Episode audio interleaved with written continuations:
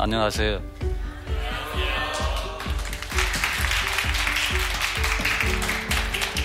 오늘 제가 지금 다루려 하는 것은 로마서 12장 2절 말씀입니다. 생각하고 추론하고 알 수 있는 능력. 우리말로는 지성이라고 그러죠. 이런 지성을 작동하는 뒤에 배경이 되는 게 있습니다. 그걸 우리가 되게 뭐라고 그러죠? 세계관, 인생관 또는 가치관이라고 부릅니다. 그걸로 대입을 시키면 어떻게 이야기할 수 있겠죠? 오직 세계관을 오직 너의 가치관을 너의 인생관을 어떻게 함으로 새롭게 함으로 변화를 받아서 뭘 하라고요? 하나님의 뜻을 분별하라. 결국 이 하나님의 말씀을 가지고 기도하는 거죠. 자, 지금 이야기한 그 세 가지 정의를 행하라, 인자를 사랑하라, 오직 하나님과 겸손하게 하나님과 동행하는 삶. 이 삶, 이 삶이 말씀을 따른 삶이면서 동시에 이게 뭐가 되어야 하는 거죠? 우리의 기도가 되어야 한다.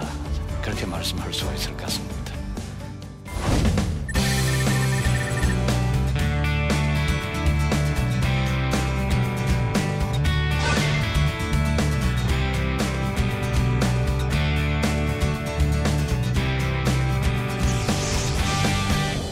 안녕하세요.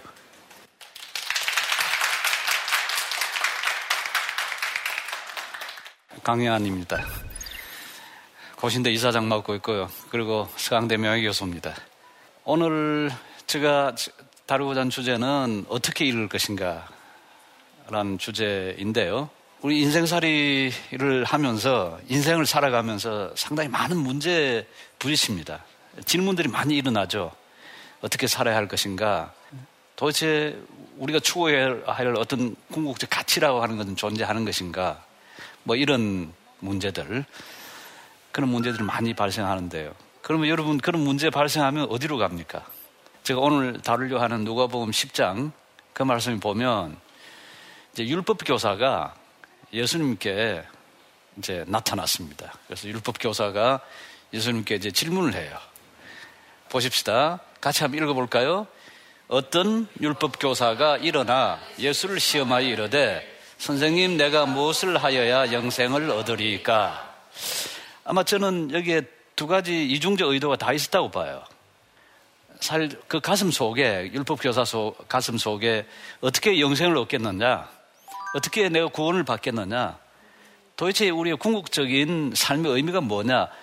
그런 자기 속에서 일어난 질문의 한편 있었을 거고요. 또 다른 한편으로는 자기가 속한 그 소위 율법 교사들의 집단이 있잖아요. 도대체 이 나사렛 예수가 뭘 가르치기는 가르치는데 이 사람 제대로 알고나 있는지 한번 알아볼 그런 심상, 곧 시험해 보고 싶은 생각에서 저 질문을 던졌습니다. 자, 그런데 예수님은 어떻게 하죠? 답을 줬습니까? 안 줬습니까? 예수님은 답을 곧장 주시질 않았어요. 우리는 흔히 생각할 때 예수님은 곧장 답을 주시는 분이라 그런 생각을 해요. 근데 성경을 보면 예수님 곧장 답을 주시기보다 오히려 물으신 경우가 훨씬 더 많습니다. 마태복음 1장부터 예수님이 등장하는 사도행전 1장까지 예수님께서 질문한 횟수가 몇 번인지 이렇게 체크해 보신 적 있습니까? 저도 체크해 보지는 않았어요. 읽었습니다. 제가 2010년에 읽은 책 가운데 벌써 한 6년이 됐네요. 미국의 Christianity Today라고 하는 그 잡지가 있죠. 그게 이제 그 에디터 그 하는 이제 편집을 맡은 분 가운데 스탠 가트리라는 분이 있습니다. 그분이 쓴 책이 All That Jesus Asks. All That Jesus Asks. 그러니까 예수께서 물으신 모든 것이라고 하는 책이 있는데요. 그 스탠 가트리가 다 세어봤어요. 세어봤더니 마태복음 1장에서 사도행전 1장까지 예수님께서 질문하신 게 모두 305번. 적지 않죠. 적은 수고자가 아닙니다. 우리가 생각하는 대로 보면 그냥 예수님 늘 답만 주시는 것 같은데 예수님께서 엄청난 질문들을 하셨다라고 하는 거죠. 이 경우도 이 경우도 율법 교사한테 예수님이 곧장 답을 주시지 않고 오히려 예수님이 질문하셔요. 그 질문이 뭡니까? 그 다음 절, 자, 보십시다. 같이 읽읍시다. 예수께서 이르시되 율법에 무엇이라 기록되었으며 네가 어떻게 읽느냐? 자, 율법은 뭐라 기록되었고 네가 어떻게 읽냐? 넌 율법 교사 아니냐? 율법 전문가인데 또 율법에 뭐라고 쓰여 있고 그리고 그 있는 걸 어떻게 읽느냐? 읽는 문제, 어떻게 읽느냐? 라는 질문을 어, 던졌어요.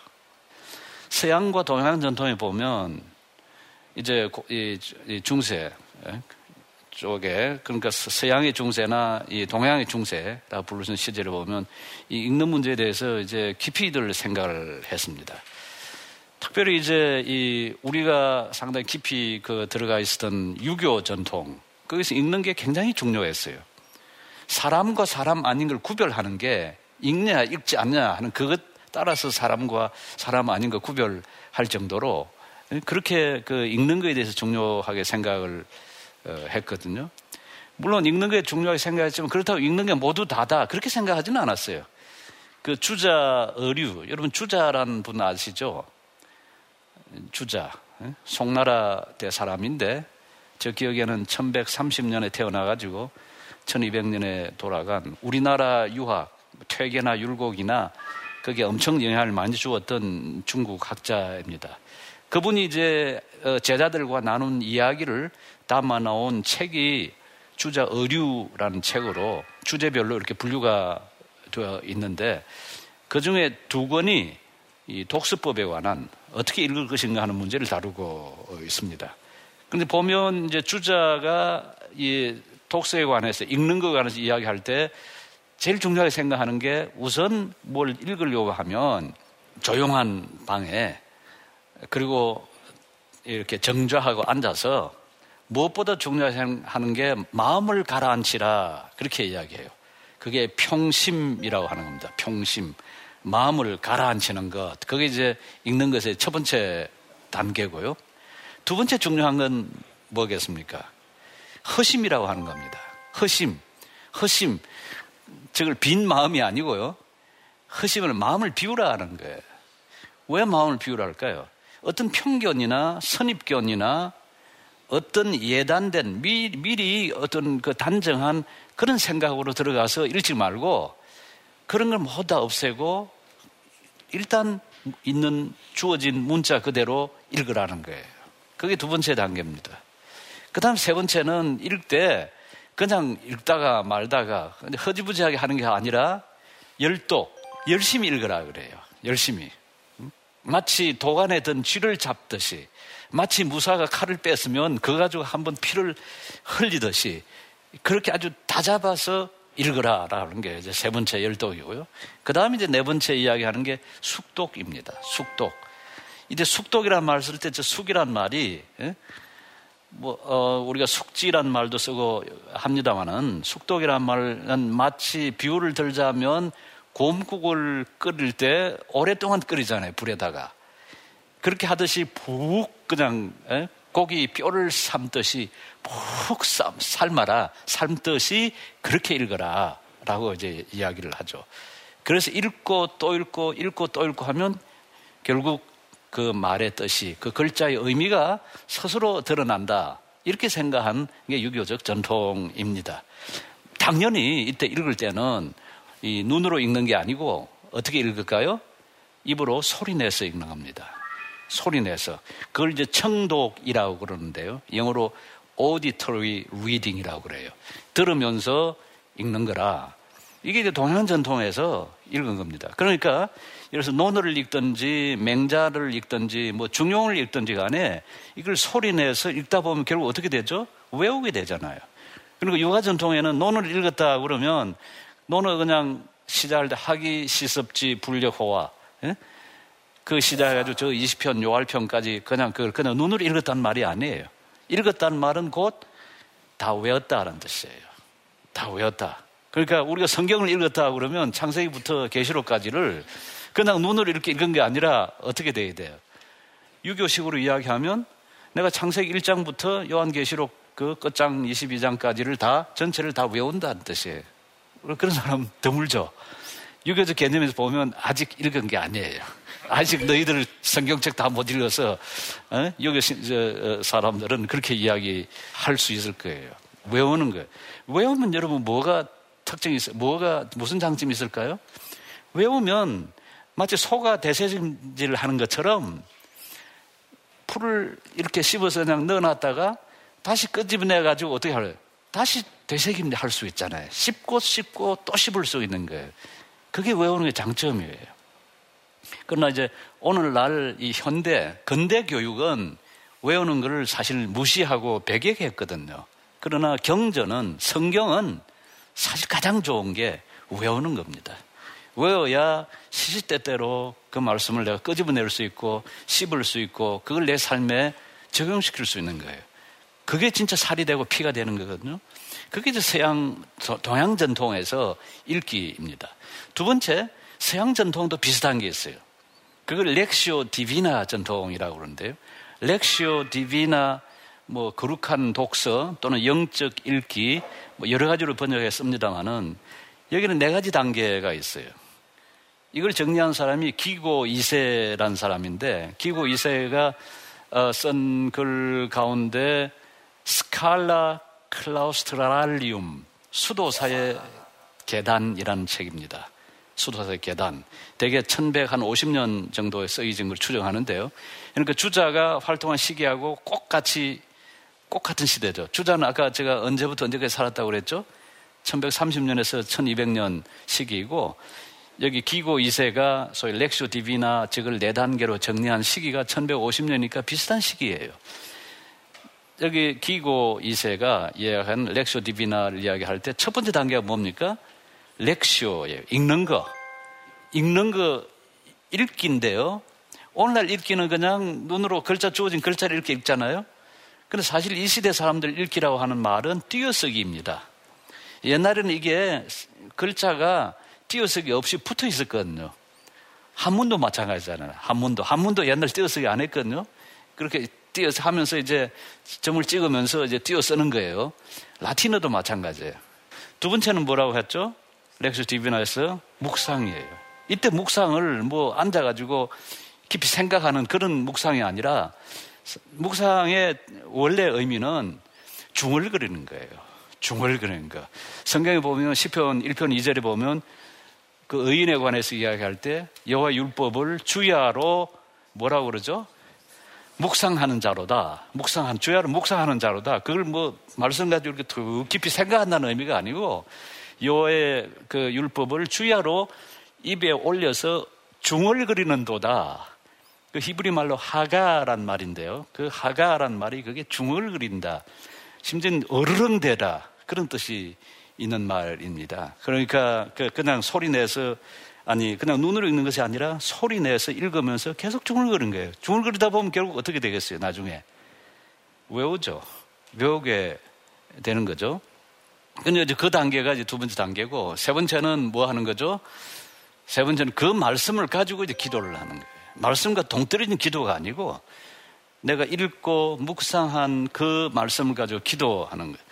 그 다음 세 번째는, 네 번째는 이제 관상이라고 그러는데요. 사실 이제 가톨릭 전통에서는 이게 아주 중요하고, 어, 개신교 전통에서는 아주 무시하는 어, 그런 겁니다. 그러니까 이제 한 단계죠. 읽고 묵상하고 조금 더 높은 단계가 이제 기도하고 그 기도를 통해서 마지막 단계 이제 하나님과 하나 되는 신비적인 연합을 하는 그 단계가 소위 관상의 단계라 여기서 살상 하나님과 내가 일체가 되는 분리된 존재가 아니라 일체되는 그런 단계까지 나아가는 것을 읽기란 말로 렉시오 디비나란 말로 어, 그 이제 주로 카톨릭 전통에서 많이 강조해 온 전통이죠.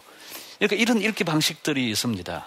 자, 그러면 성경을 우리가 어떻게 읽을 것인가? 이제 그렇게 물어볼 수가 있죠. 예수님께서도 했던 질문입니다. 아까 예수님이 율법 교사한테 어떻게 질문했습니까?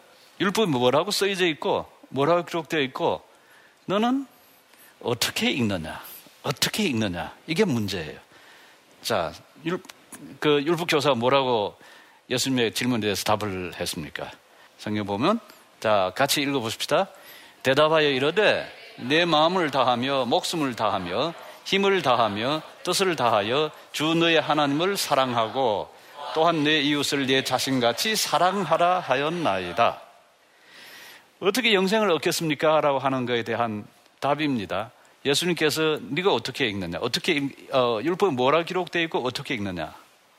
율법교사 이렇게 답을 했어요. 율법교사의 답은 아까 얘기한 주자의 독서법 방식이나 또는 렉시오 디비나 전통 방식과는 다르죠. 주자의 독서법은 일종의 그것도 어, 일종의 방법론이라 그렇게 말을 할 수가 있을 거예요.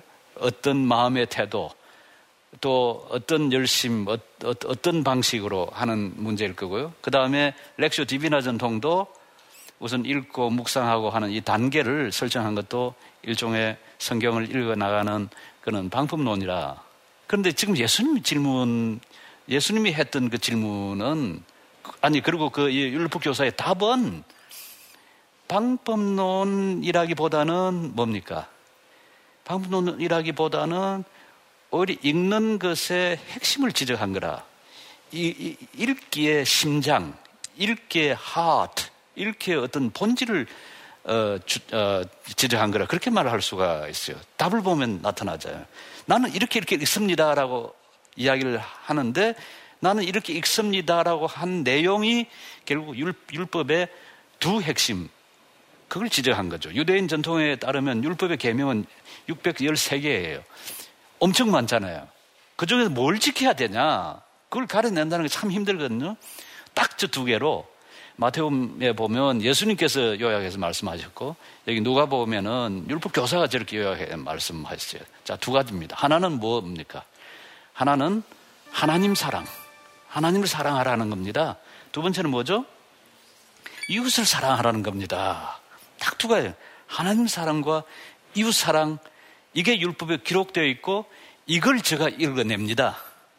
이게, 이게 율법의 핵심이고 이걸 내가 이 말씀 가지고 살아야 한다고 그렇게 봅니다. 그렇게 했잖아요.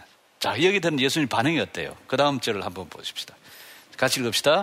예수께서 이르시되 내 대답이 옳도다 이를 행하라. 그러면 살리라 하시니 이것도 핵심이에요. 예수님께서 어, 네 답 틀렸다고 하질 않았어요. 뭐라고 했습니까? 옳도다. 답이 정확하다. 자, 그 다음 중요한 게 뭡니까? 이를 행하라. 이를 행하라. 왜?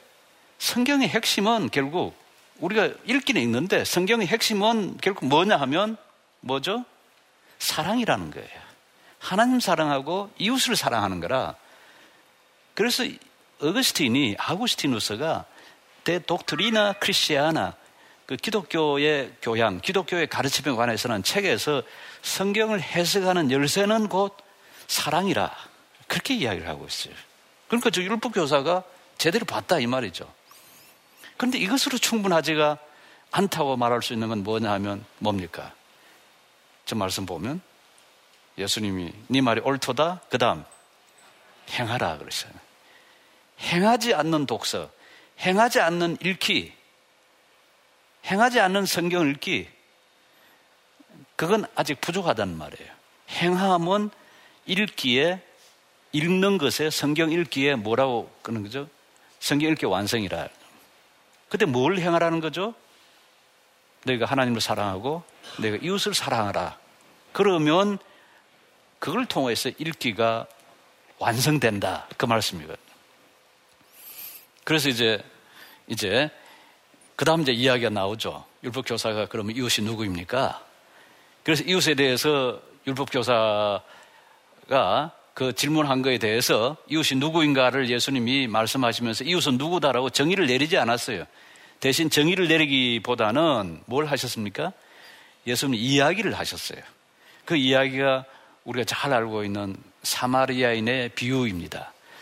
사, 마리아인의 비유. 사마리아인이 이제 그 어, 예루살렘으로 아마 올라가다가 거기 이제 강도 만난 사람을 만나서 그 사람을 건져주고 그래서 다시 저 주막에 데려다 주고 도와준 이야기가 나오잖아요.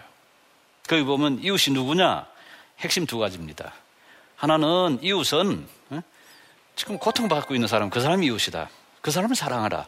예수님께서 그 말을 이야기를 전하고 있는 거예요. 강도 맞는 사람 그 사람이 이웃이다. 그런데 저 끝에 가서 보면 뭐라고 이야기하죠?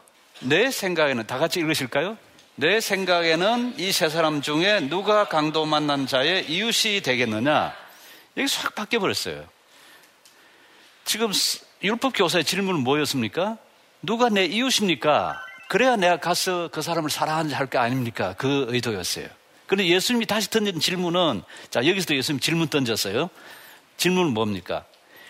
누가 이 세 사람 중에 레위인과 제사장과 사마리아인 중에 누가 이웃이 뭐라고 그러죠? 되어 주었느냐? 이웃은 저기에 있는 사람이 아니라 네가 이웃이 되어 주는 거다. 네가 이웃이다. 딴 사람이 아니라. 그러니까 두 답이 나왔죠. 강도 많은 사람이 네가 사랑해야 될 이웃인데 그 이웃은 네가 그 사람 다가서 네가 이웃이 되어 주는 거다. 그 가르침을 주신 거거든요. 자, 보십시오. 그래서 그 답이 그 다음 구절을 보면 율법 교사의 답이 옳았다는 걸 알 수 있어요. 같이 읽읍시다. 이르되 자비를 베푼 자입니다. 미가스 6장 8절에 나오는 두 번째 정의를 행하라 인자를 사랑하라 하나님과 겸손히 행하라 할 때 인자를 사랑하라 할 때 살 같은 뜻이에요. 자비를 베푼 자니이다. 그 사람이 곧 이웃입니다. 자 여기서도 마지막 예수님의 말씀이 뭐죠? 같이 한 번 더 두 번째 줄 읽죠. 예수께서 이르시되 가서 너도 이와 같이 하라. 가서 너도 이와 같이 하라. 여기서도 이웃 사랑은 결국 뭘 통해서 이루어진다고요? 실천을 통해서. 단순히 말씀뿐만 아니라 이 강의 제목처럼 그리고 삶, 삶을 통해서 사랑이 완성되고 우리의 읽기도 완성된다는 것을 우리가 이 말씀을 통해서 배울 수가 있습니다. 그래서 말씀과 삶, 삶과 말씀은 따로 떨어진 것이 아니라 이것이 하나다라는 것을 우리가 이 말씀을 통해서 배울 수가 있습니다.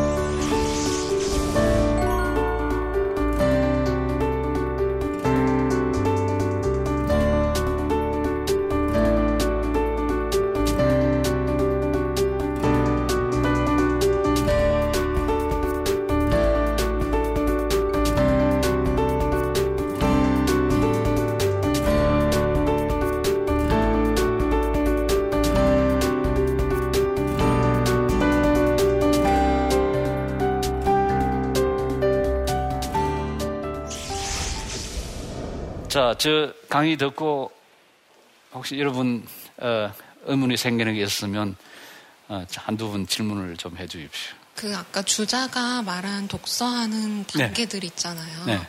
거기에서 두 번째 단계였던 그 허심. 예, 허심. 네, 네. 그래서 음. 마음을 비우고 독서를 한다는 게 정말 와닿았는데요. 예, 예. 어떻게 보면 자기가 가치관이라든지 아까 말씀하신 선입견 같은 거에 제한을 받을 수도 그렇죠. 있고 음. 그런데 혹시 교수님께서 생각하시는 음. 그런 마음을 비우는 방법이 있으신지 음, 음. 허심하는 방식, 마음을 비우는 어, 방식이라고 하는 것 중에 제가 생각하기에는 아주 좋은 방법 중에 하나는 공감의 독서예요. 우리가 독서할 때 이제 비판적 시각에서 책을 읽을 수가 있거든요. 그런데 책을 읽을 때 우선 1차적으로 저는 비판적인 생각을 가지고 읽으려 하는 것보다는 우선 공감적인 독서가 더 소중하다는 생각을 해요. 공감. 마음을 함께 하는 거예요. 아까 제가 사마리아인 비유 이야기할 때 그 자세히 시간 때문에 제가 이야기를 못 했는데요. 거기 보면 제사장하고 레위인하고 그 다음 세 번 등장 사마리아인의 그 모두 차이가 뭐겠어요? 성경 보면 다른 사람들은 다 보고 피해서 지나가고 피해 보고 피해서 지나가고 이렇게 했는데 사마리안 이야기할 때는 보면 보고 그 다음에 뭐 뭐가 나오죠? 불쌍히 여겨 가까이 다가가 이렇게 나요. 불쌍히 보고 불쌍히 여겨 그 히라보 성경에 보면 이돈 에스프랑크니스테 이렇게 되어 있는데요. 이돈 보고 그리고 스플랑크나의 마음. 스플랑크나란 말이 우리의 내장, 이 애간장, 애간장이 타서 도무지 견딜 수 없어서 그 말이에요. 마음이 너무나 아파가지고 아파하는 마음. 컴패션 하는 마음. 그게 공감하는 마음이에요. 고통받는 사람하고. 그러니까 우리가 책을 읽을 때도 가장 좋은 독서는 나는 일차적으로 책과 그 저자의 마음과 같이 공감하는 마음. 공감하는 독서. 아파할 거는 같이 아파하고, 즐거울 거는 같이 즐거워하고, 그리고 공, 어, 동의할 건 동의하고, 그러고 나서 사실 어느 정도 익숙해지면 그 다음 한 걸음 물러나서 보면, 아, 그게 이제, 이제 질문들이 생기죠. 물음들이 생기잖아요. 그러니까 주자도 독서할 때는 반드시 물으라 그래요. 반드시 의심을 가져라. 그러고 나아가서 이제 문제를 발견하고 그걸 수정하고 좀 더 나은 어떤 대안을 찾아 나가려 하는 그 노력이 우리가 하는 공부에도 필요하고 우리가 하나님 말씀을 읽는 데도 필요하고 그리고 우리가 이 세상에서 일상을 살아가는 데도 저는 필요하다 그런 생각을 해봅니다. 감사합니다. 네.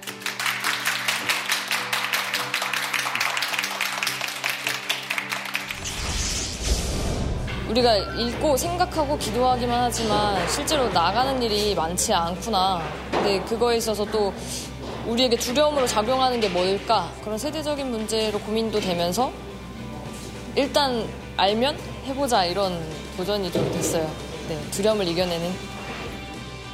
말씀을 읽고 또 말씀을 읽는 게 가장 중요한 것뿐만이 아니라 행함이 가장 중요하다는 말씀이 가장 인상적이었어요.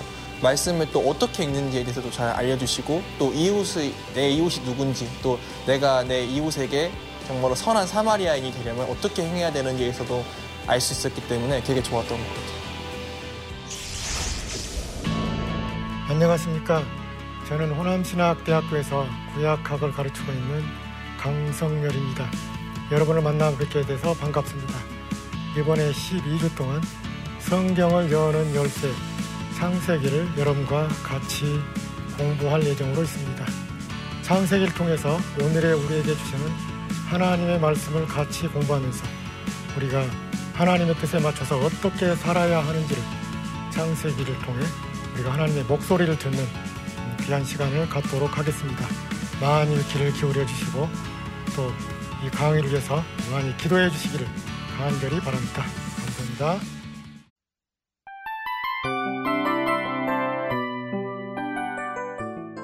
이 프로그램은 청취자 여러분의 소중한 후원으로 제작됩니다.